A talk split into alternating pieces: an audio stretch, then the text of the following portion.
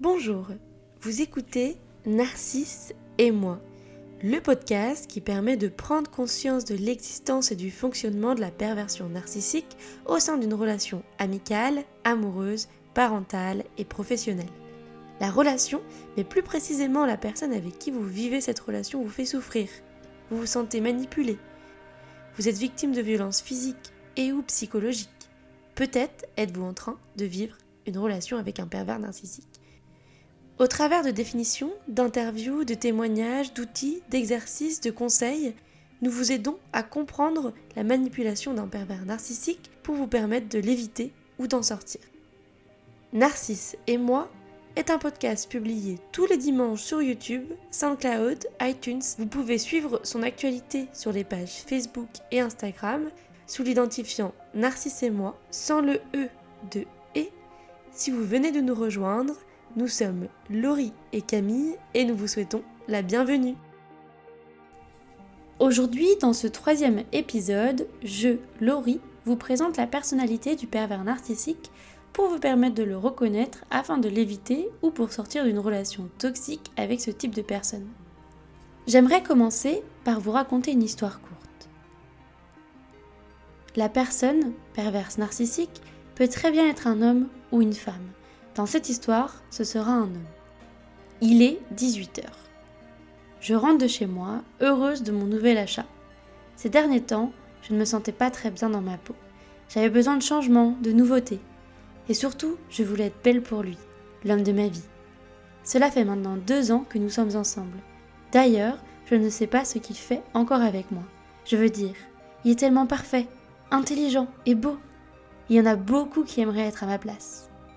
18h15. Ah, le voilà enfin. Bonjour mon amour et bonjour Michel, notre voisine, la grand-mère de l'immeuble. La voisine me dit à quel point j'ai de la chance d'avoir un copain comme lui. Il l'a aidé à monter ses courses. Je suis vraiment chanceuse, je le sais. Mais je ne sais pas pourquoi, au fond de moi, j'ai un mal de ventre qui revient. Michel est parti. Chérie, tu ne remarques rien? Il me répond.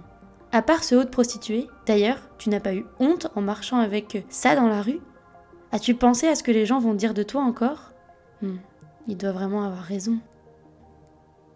Voilà, c'était la, petite histoire que j'avais envie de, vous raconter et j'espère que ça va peut-être vous parler, vous, vous rappeler certaines euh, expériences ou situations. La plupart des pervers narcissiques sont inconscients de leur pathologie et sont persuadés d'agir pour le bien des autres. Une minorité est sadique et prend plaisir à faire souffrir les autres. Le pervers narcissique est une personne ayant connu un traumatisme ou une forte expérience de vie, souvent dans l'enfance et en lien avec la famille, et pour qui l'étape du déni a échoué. Il n'a donc jamais accepté ce qu'il a vécu. En effet, selon Pod Claude Racamier, toute psychose avérée est le fruit d'un déni qui échoue. Très souvent, la personne atteinte de la perversion narcissique est une personne séduisante, sympathique et parfois réservée. Elle plaît par son côté flatteur et charmeur. Cependant, très vite, un malaise s'installe au sein d'une relation avec ce type de personne. Je vais maintenant vous lister quelques indices qui pourront vous permettre de reconnaître un ou une perverse narcissique. Avant cela, N'oubliez pas que nous pouvons tous avoir ce genre de comportement, mais que nous ne sommes pas pour autant une personne atteinte de la perversion narcissique.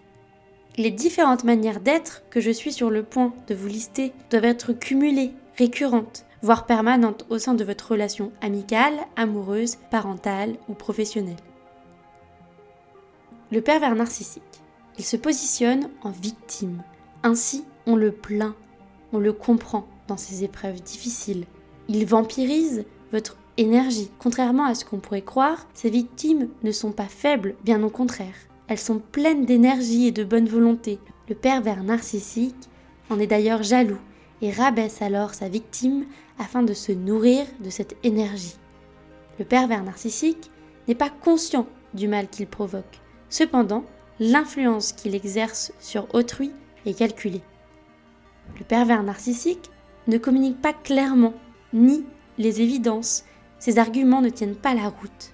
Ses actes sont opposés à ses paroles. Il sait utiliser les bons mots.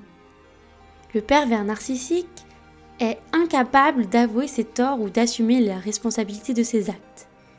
Il est continuellement en quête de reconnaissance ou de succès.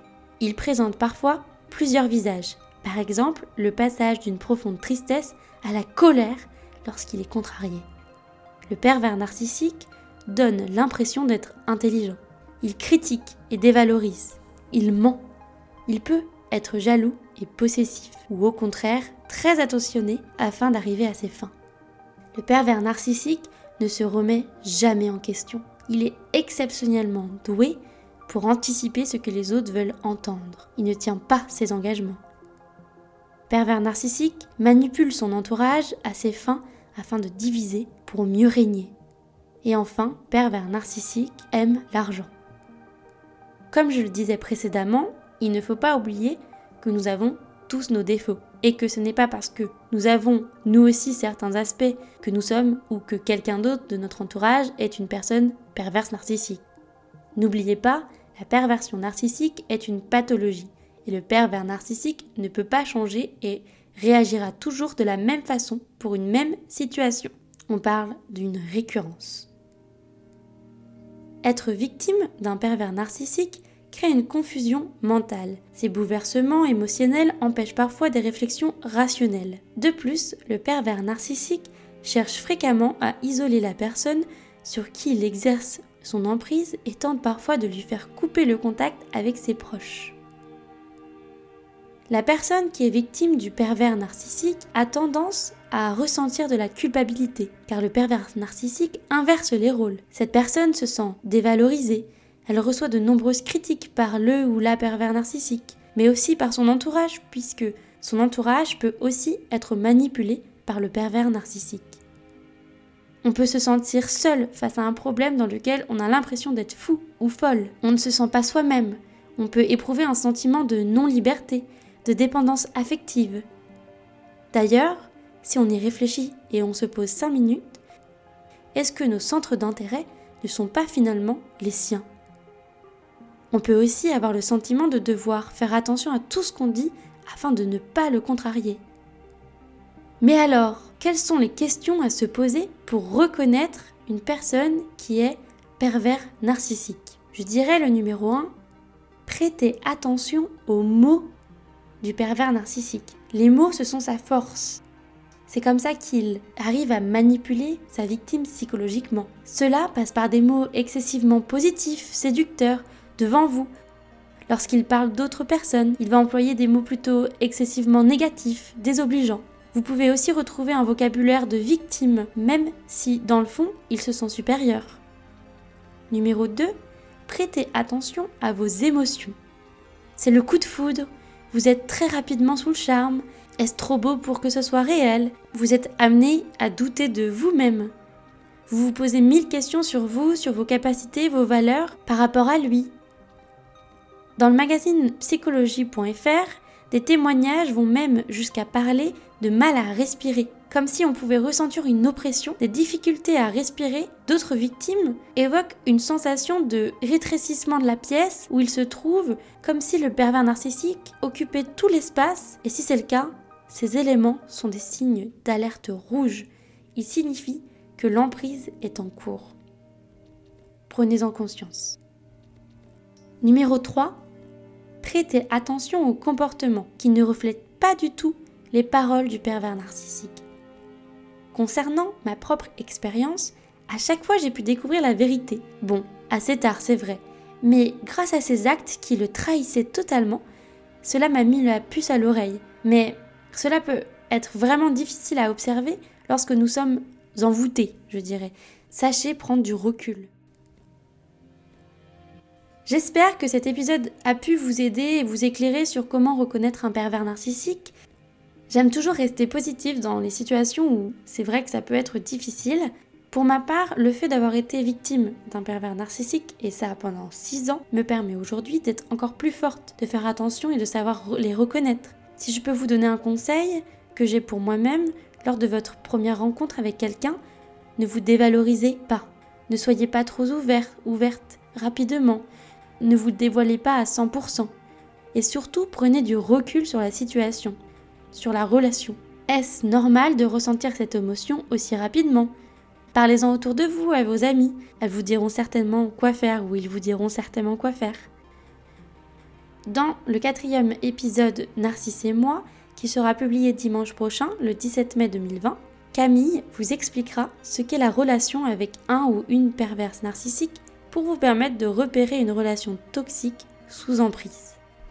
D'ici là, n'hésitez pas à partager cet épisode à votre entourage si vous pensez qu'il pourrait en bénéficier, à vous abonner, puis liker et commenter ce podcast sur les différentes plateformes d'écoute si ce podcast vous plaît ou si vous souhaitez laisser vos impressions.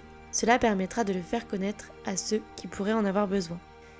Pour toute question, vous pouvez nous contacter via Facebook et Instagram sous l'identifiant Narcisse et moi sans le E de et ou par email à l'adresse asso.narcissemoi.gmail.com. Toutes ces informations sont en description du podcast. Et surtout, en cas de violence physique ou psychologique nécessitant une intervention immédiate, contactez la police au 17, le numéro d'urgence européen au 112 ou envoyez un SMS au 114. En cas de violence physique ou psychologique ne nécessitant pas d'intervention immédiate, contactez le numéro violence femmes info au 3919 ou le numéro Allo enfance en danger au 119. Merci pour votre écoute et prenez soin de vous.